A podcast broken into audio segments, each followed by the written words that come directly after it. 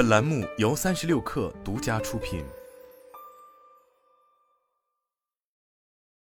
二零零八年，全球金融危机爆发，全球对美元的需求激增，尤其是欧洲，其对美元的需求高达惊人的八万亿美元。然而，当时国际货币基金组织 （IMF） 的资金实力仅有数百亿美元。除了美联储及其互换额度体系之外，世界上没有其他地方拥有足够规模的储备池来应对这场巨大的流动性危机。金融危机之后，全球央行纷纷采取更为宽松的货币政策，以刺激经济复苏。这种变化从美联储资产负债表中可见一斑。金融危机之前，美联储资产负债表的总规模约为九千亿美元。此后，经过多轮量化宽松操作，到二零一五年扩张至四点五万亿美元。大流行之后，美联储启动了更为激进的量化宽松，在短短两年之内，将其资产负债表规模进一步扩张至约九万亿美元。这一数字相当于二零零八年全球金融危机之前的十倍。与此同时，包括中国人民银行、欧洲央行、日本银行在内的主要中央银行的资产负债表规模也发生了显著变化。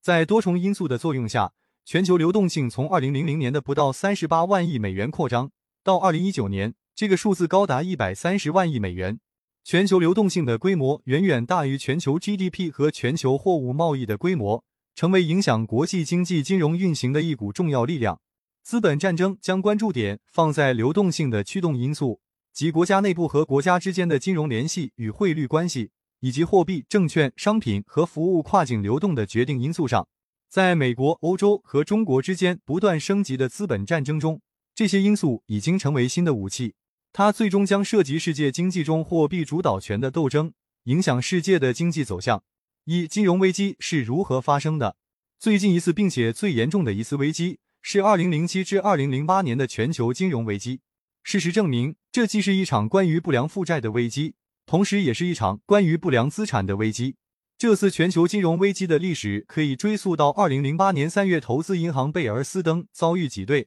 九月十五日，美国政府决定允许久负盛名的投资银行雷曼兄弟破产，进而引爆了危机。这一事件导致全球银行间信贷市场冻结，因为拥有超额准备金的银行迅速变得更加厌恶风险。突然之间，负债累累的银行不得不寻找其他融资来源，以避免资产负债表缩水。但与此同时，还有一种令人信服的观点是，这场全球金融危机的根源可追溯至二零零二至二零零六年的美国房地产热潮，而这背后似乎隐隐的与中国经济相关。这也凸显出中国在金融领域日益增强的影响力。对资本流动和信贷数据进行仔细审视后，发现中国人民银行在二零零八年初收紧了信贷条件，累计提取的资金超过六千五百亿元人民币，约九百五十亿美元。相当于其资产负债表的百分之六点三，这迫使急需信贷的中国借款人进入离岸欧洲美元市场寻找替代性的融资来源。中国借款人的需求是否会同时与西方借款人日益增长的需求发生冲突？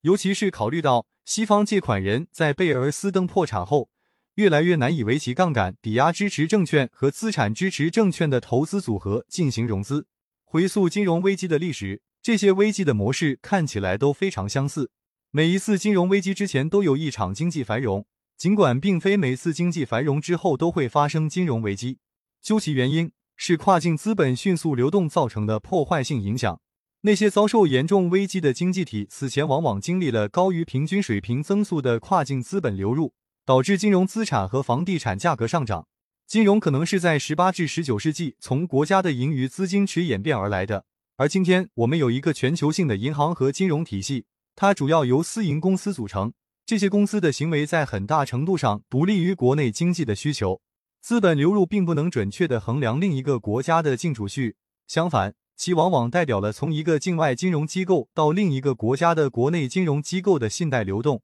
例如，尽管英国和美国都存在巨额且持续的经常账户赤字，但他们的金融部门是国际信贷的主要来源。因此，二零零七至二零零八年全球金融危机的重点，并不是不可持续的经常账户赤字，而主要在于不可持续的银行资产负债表，这导致了全球流动性的崩溃。如今，金融危机似乎每隔八至十年就会爆发一次。引爆金融危机的背景因素，往往是国家资本之间的霸权之争。快速流动的资金流，就仿佛是当代的突击队。一旦传统模式被打破，新的世界就会出现。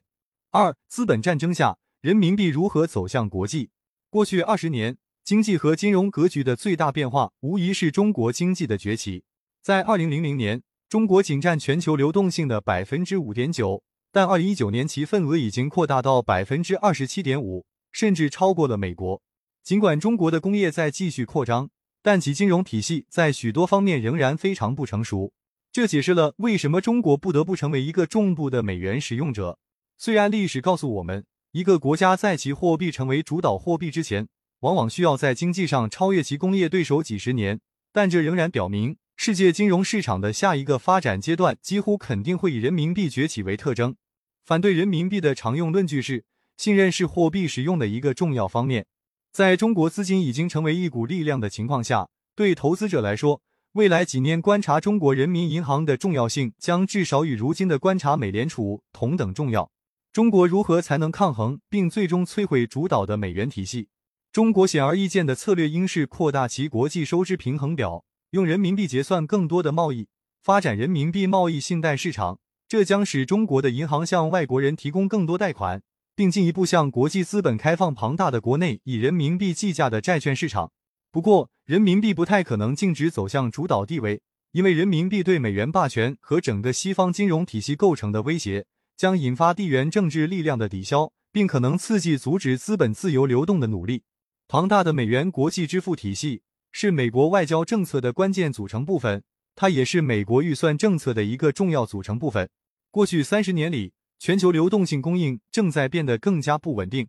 向全球市场提供全球货币的主要国家是一个规模庞大、生产率增长缓慢、金融市场高度发达且资本存在盈余的经济体，而流动性的主要使用者越来越多的利用其全球价值链，则是一个大型、生产率高速增长、金融市场不发达、更需要进口风险资本的经济体。这种鲜明的分歧体现了中美之间日益激烈的经济竞争。中国现在可能享有工业强国的地位，但美国仍是金融强国。中国被迫过度依赖美元，这本身就代表着全球市场中存在的风险。全球化总是在重复着失衡与重构、脱钩与突围的故事，只是角色在不断变化。然而，至少从历史经验看，不变的是全球化似乎在沿着既定的方向不断前进。中国突围的关键是建设向全球提供安全资产的国家金融能力。三、流动性如何影响金融周期？现代资本主义社会的财富是由股票、债券和短期流动性工具构成的一个庞大集合。这些金融资产中的大多数在过去三十年里都经历了大幅增长。全球金融市场截至二零一九年的上市资产总额大约为两百五十万亿美元，这大致相当于全球 GDP 的三点五倍。其中还不包括规模可观的非上市资产池和场外交易工具。如此大的规模意味着。地球上每一个活着的人都对应着超过四万美元的资金。自二十世纪八十年代初以来，全球金融市场规模实现了十倍以上的增长。与此同时，全球流动性也出现了类似规模的爆炸式增长，其中很多资金流动都跨越了国界。这一涵盖了流动性资产的零售和批发的流动性池子，总额就接近一百三十万亿美元，比全球 GDP 还多出三分之二。尽管全球流动性本身是一个被广泛讨论的概念，但它的定义有时可能是模糊的，口径也常常难以确定。它并不是指以同一种货币计价存放在某个秘密离岸司法管辖区里的一堆单纯的货币。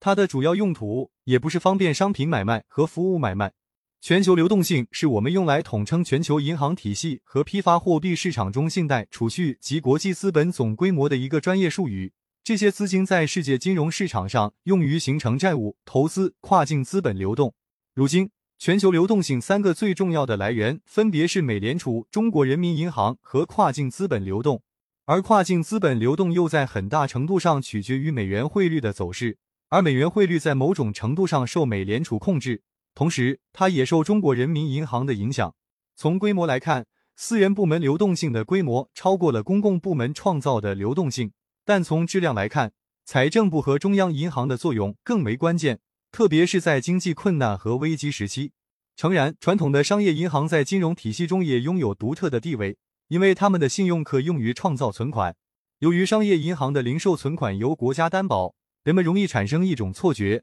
以为商业银行总是能自我融资并神奇的凭空造钱。仅仅受到中央银行法定准备金要求的限制。然而，现实并非如此。当这些存款被交易时，真正被花掉的是诸如摩根大通、花旗银行、巴克莱银行和汇丰银行这些商业银行的信用。政府在支持这些银行的资产负债表方面发挥了至关重要的作用。存款担保制度能够鼓励存款，并通过官方的最后贷款人安排获得紧急融资，以便立即提供现金。政府的这些支持确保了花旗银行理论上的一美元总能与摩根大通理论上的一美元等值交易。而巴克莱银行理论上的一英镑总能与汇丰银行理论上的一英镑等值交易。如果没有这些支持，商业银行的信贷可能会以某种折扣进行交易，而折扣大小取决于他们被市场感知的信用质量。因此，当国家支持的边界被超越时，例如当来自公司和机构现金池的大额存款，例如高于美国存款担保上限规定的二十五万美元。或影子银行和在国家司法管辖区外经营的外国银行等不受监管的银行要求紧急资金时，融资问题就可能出现。正如二零零七至二零零八年全球金融危机所证明的那样，在这种时候，信用风险将会升级。尽管全球流动性很重要，但当前最引人关注和被讨论最多的货币工具仍然是政策利率。标准的经济学和金融学分析范式常常忽略货币和流动性的作用。认为政策利率是影响经济的唯一渠道。市场被假定存在于任何时间和任何地方，无摩擦交易被假定会随时发生。然而，矛盾的是，流动性不足才是终极的摩擦。没有足够的流动性，就会出现普遍的市场失灵，也就不会有交易。当货币和信贷供应崩溃，或当不确定性加剧，导致投资者出于预防原因囤积现金等安全资产时，流动性不足就会出现。这时，政策利率的调整可能无法有效的刺激或约束经济。在现实中，不交易比交易更有可能是正常状态，因为在现实世界中，市场并不总是有效的，而是存在各种不完美和失灵，如信息不对称、道德风险、逆向选择等等等。这些问题会导致市场不能达到社会最优的配置，而需要政府或中央银行的干预。换句话说，在现实世界中，不完美市场和市场失灵是司空见惯的，而作为金融理论的基石的有效市场假说根本不适用。金融危机总是会发生，而且往往是由全球流动性的过度扩张或收缩引发的。因此，理解和监测全球流动性的变化，以及采取适当的货币政策工具来应对流动性风险，是金融稳定和经济增长的重要前提。经济周期是由资金流、储蓄和信贷的数量驱动的。而不是由高通货膨胀或利率水平驱动的资金流的巨大破坏力体现在全球流动性上。这是一个规模高达一百三十万亿美元的流动资金池。这些贪婪的跨境流动的国际溢出效应引发了资本战争，并暴露了流动性不那么吸引人的一面，即所谓的风险。随着世界变得越来越大，它也变得越来越不稳定。自二十世纪六十年代初以来。世界经济及其金融市场遭受了三种类型的冲击：劳动力成本、石油和大宗商品价格，以及全球流动性。金融市场在脆弱的轴心上旋转，流动性的缺乏往往为即将到来的麻烦发出了警告。